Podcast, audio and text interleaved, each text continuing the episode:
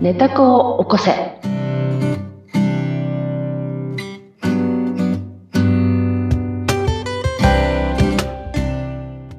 皆様こんにちは。寝た子を起こせの秀香です。はい、そしてご一緒するのは水野ゆきです。ひでかさん、今回もよろしくお願いします。よろしくお願いします。さて、前回からお金についての話ということで、うんお金のブロックをね、外していきましょうという話でしたが、今回もそのお金にまつわる話で、しかも、でシリーズ的にはこの旅行先でのお話。そうそうそうそう、なん旅ですね行先でね。また、あのー、私のネタ子はこんな実況させてくれたので、ちょっとうんね、発表したいと思うん、発表 なんだシェアシェアをしていシきェアをまししょたう。いと思うんですけど、はい。はい。あの、お金のブロックがあるなって思って、お金のブロックを外したいっていう思いはね、もういつも思ってるわけですけれども、いやー、最終日ですね、あのー、実は、連休最、最、最後の方にですね、電話が鳴って、えー、えーそれはですね、税務署からだったんです。あら。うん。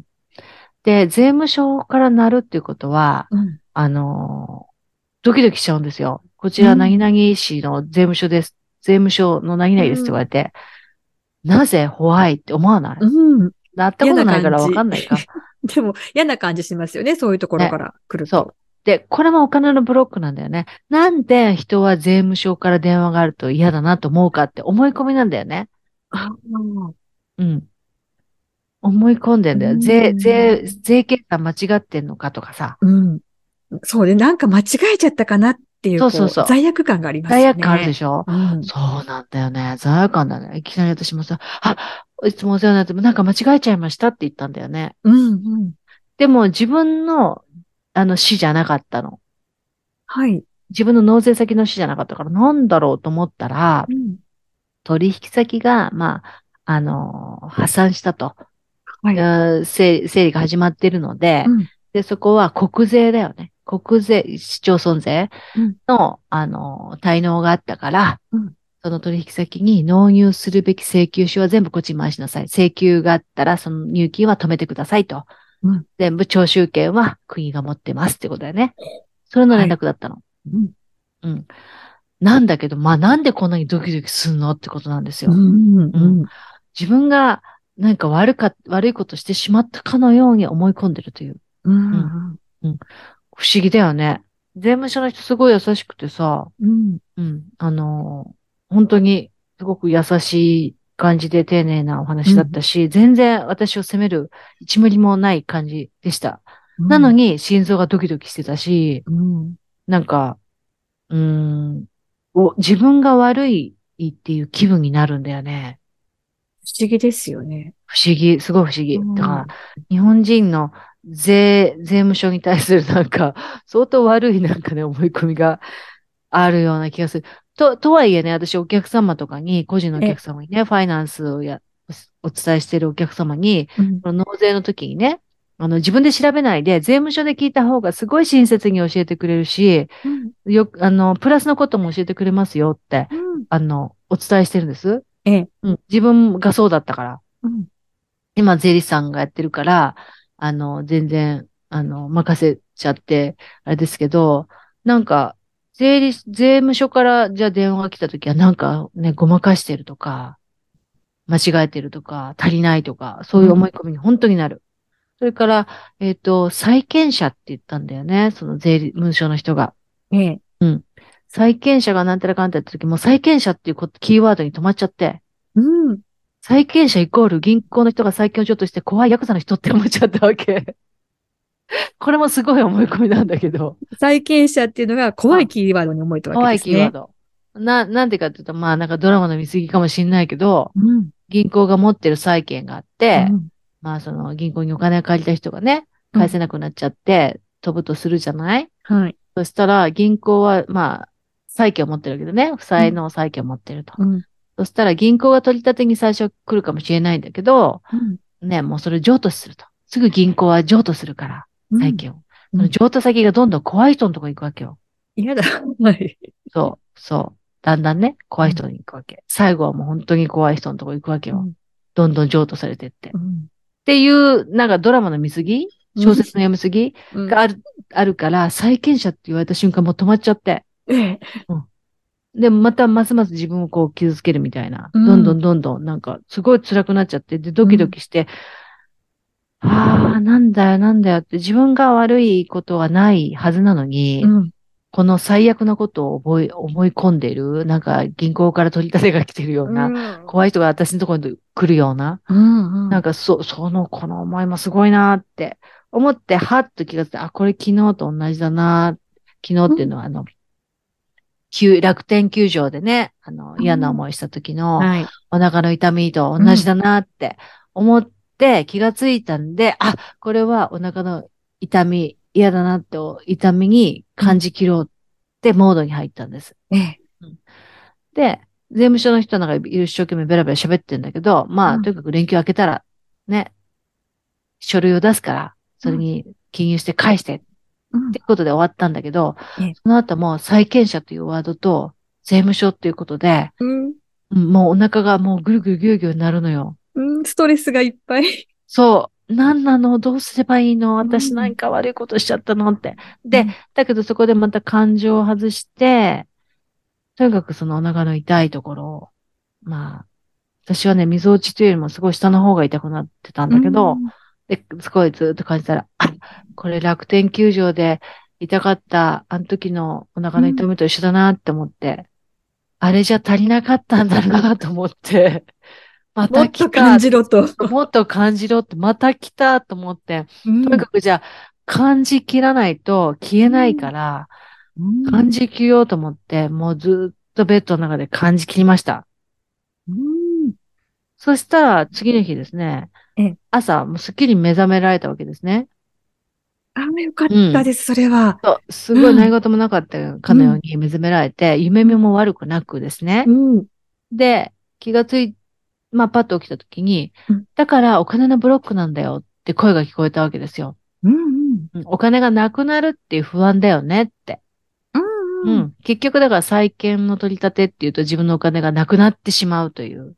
うん。うん。税務署で納税額を間違ってて、またお金が口座からなくなってしまうという恐れ。うだから結局、お金のブロックん。の、うん、お金がなくなってしまうっていう怖いっていうのがものすごいあるんだね、あなたはと。うん。うん。だから、そういうことが、現象として起きて、感じまた来、た感じ、また来たってで思ったんですよ。そう。ね、予約のミスで間違えた時はね、あの、、当日レートで6万って言われて、うん、ねえ、6万だからと思ったけど、とんでもない、もっとなるよね、 これはって。そうですよね。もし税金間違えてたら大変なことですし。そうそう。債権譲渡だったらもっとだし、っていうね。うそういうことを考えて本当に辛いなぁお金がなくなるっていう、その恐れ、怖さはものすごいあるなっていう、そういう経験をし、経験だったんですね。体験。まあ、まだ全、全、取れてないけど、うん。自分のお金が全部なくなっちゃったらどうなるのかって究極考えさせられた怖いですね。本当に。うん。自由になるお金がない。うん。うん。そう。それがまあ、いわゆる破産ってことだから、うん。それが降ってきた事件。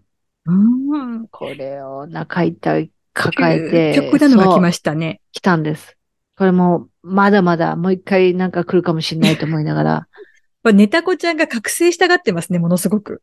でし、でしょだから、うん一つ、あ、うまくいったって思ったのに、うんそう、また、その意識で問題だって思ったのに、まだまだ感じきってないところ、まだま。だ思い込みがあるところ、ついてくるんだよね。うんうん。あの、理屈では、こうお金が全てじゃなくて、うんやっぱりこう心が、とうかん自分のこうネタ子が喜ぶことが一番幸せで、それが周りにこう幸せを運ぶっていうのうはん理屈ではわかるんですけど、うんこう現実がこう来ると、そ私ゼロになっちゃうかもっていう現実が目の前に来ると、う。うん。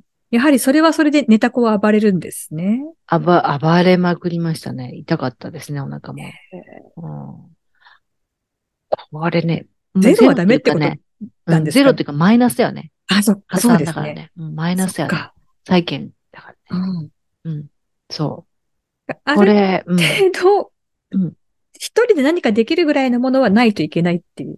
うん。まあ、もちろんそうなんだけど、うんあの、何でもお金で解決できる、最悪のことを考えたとき、お金何でも解決できる、どんなか、おなお金がなくなっても解決できるっていう最悪のこと、それから、最高のことを考えるっていう一生懸命今うん、訓練をしてるんだけど、その最悪の、もうさらに最悪が来たなと思ったわけ。そうですね。マイナスになるってうないじゃなくてマイナスですもんね、そう、マイナスになる。取り立てられるというねうん。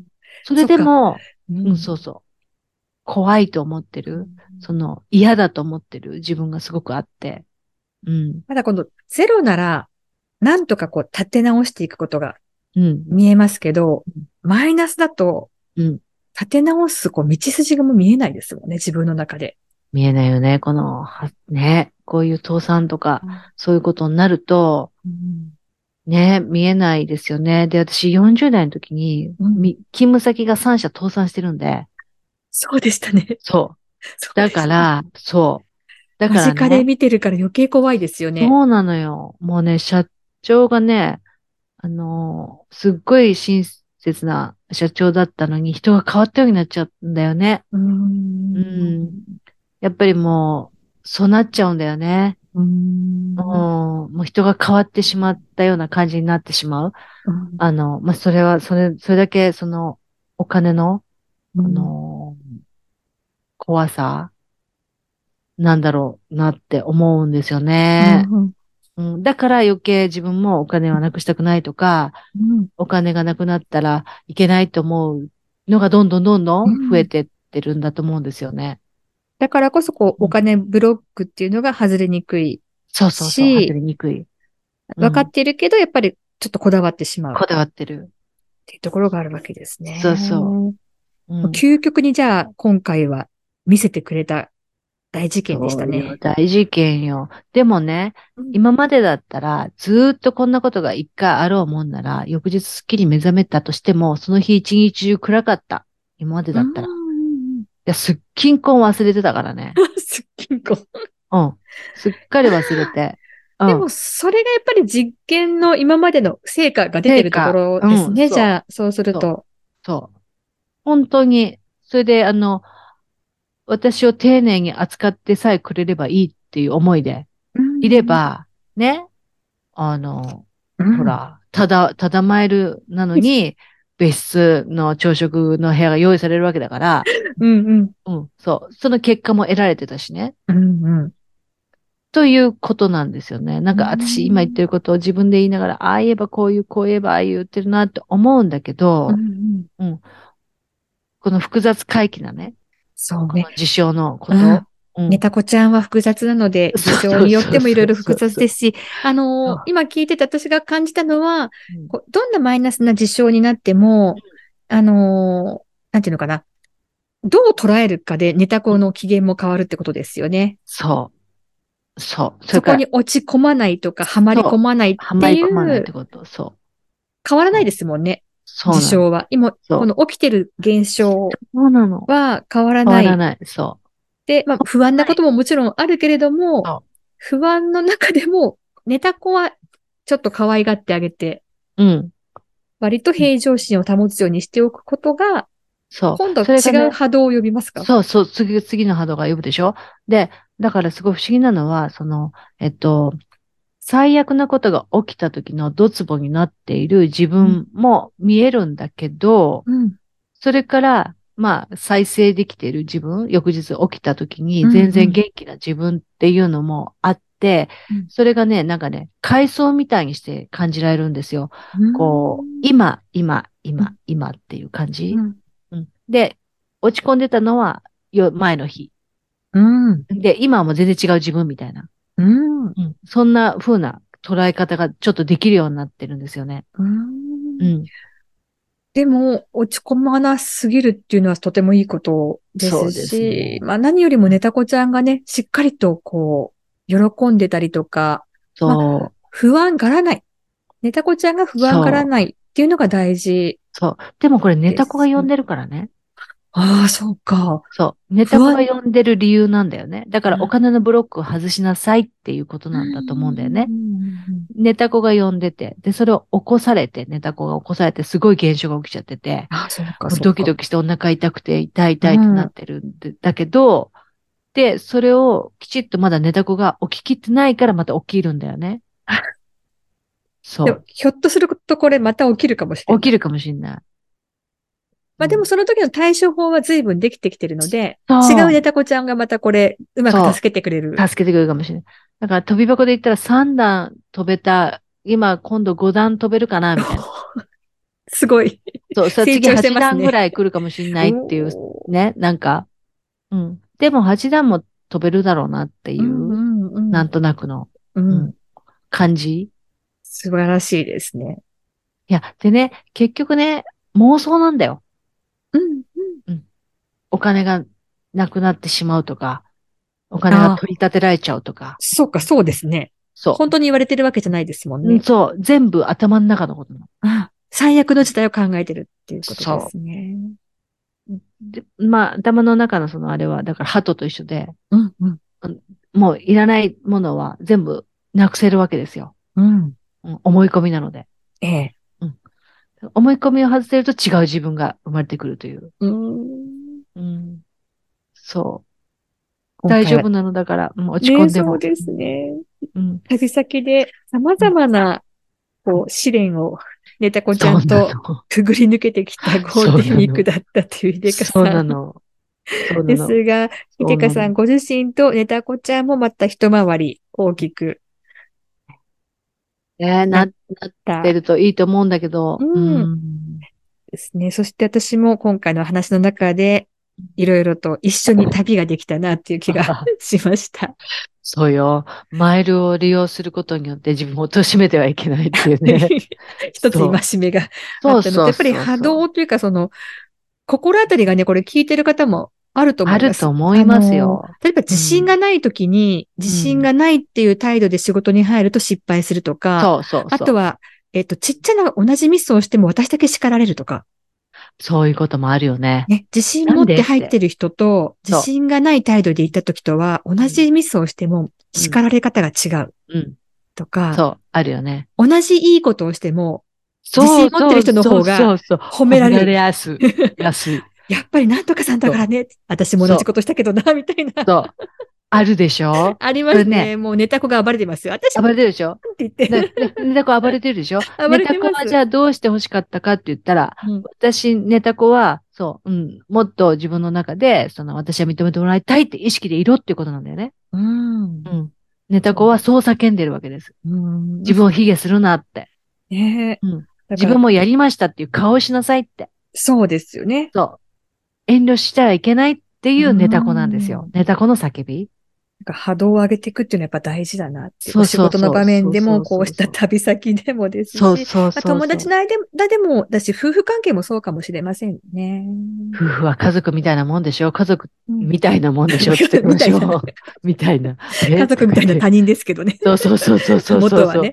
そう、元他人の家族みたいな。そう。んそう。もう絶対そうだと思うんですよね。ねだからでもまあ、お互い全部高ねめ合えればいいっていう気はしますね。そう。で、あのー本当に鏡だっていう意識に立てば、うんまあ全部ありがたく見えてくる。うん教えてくれる人なんで。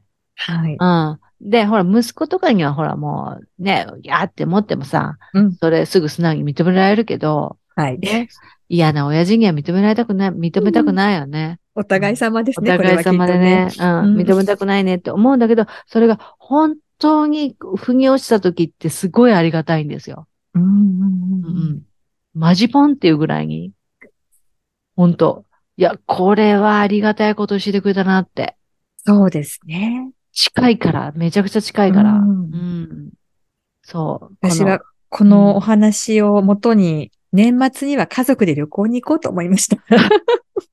行ってみて。ネタ子にもう一度ちゃんとこういっぱいあるからはういん。あの、このいっぱネい出てタくるよ子が始まってから家族で旅行にまだ一度も行ってないので、まあ、あコロ本当ナですか禍だったってこともね、ありますからね。ぜひぜひ行ってくださいな。見たこあ、とそう向。き合ってみたい。これね、、私、寝たこと向き合って、自分と寝たこと向き合ってる期間だったからってこともあるんだけど、旅行とか旅先に行くと他の家族が気になったりとかよくしてたの、私、癖えで。えええうんよその子のお子さんとか、ああ、あはい。ママがいないのね、かわ、ね、見てあげなきゃとか、なんか余計なね、おせっかいとか、うんあとおばあちゃんのなんとかとか、なんか余計なことをすごく思うようなことが多かったの。だけど、今回は全部自分のことを集中してたから、ほ、そういうことがほぼなかったの。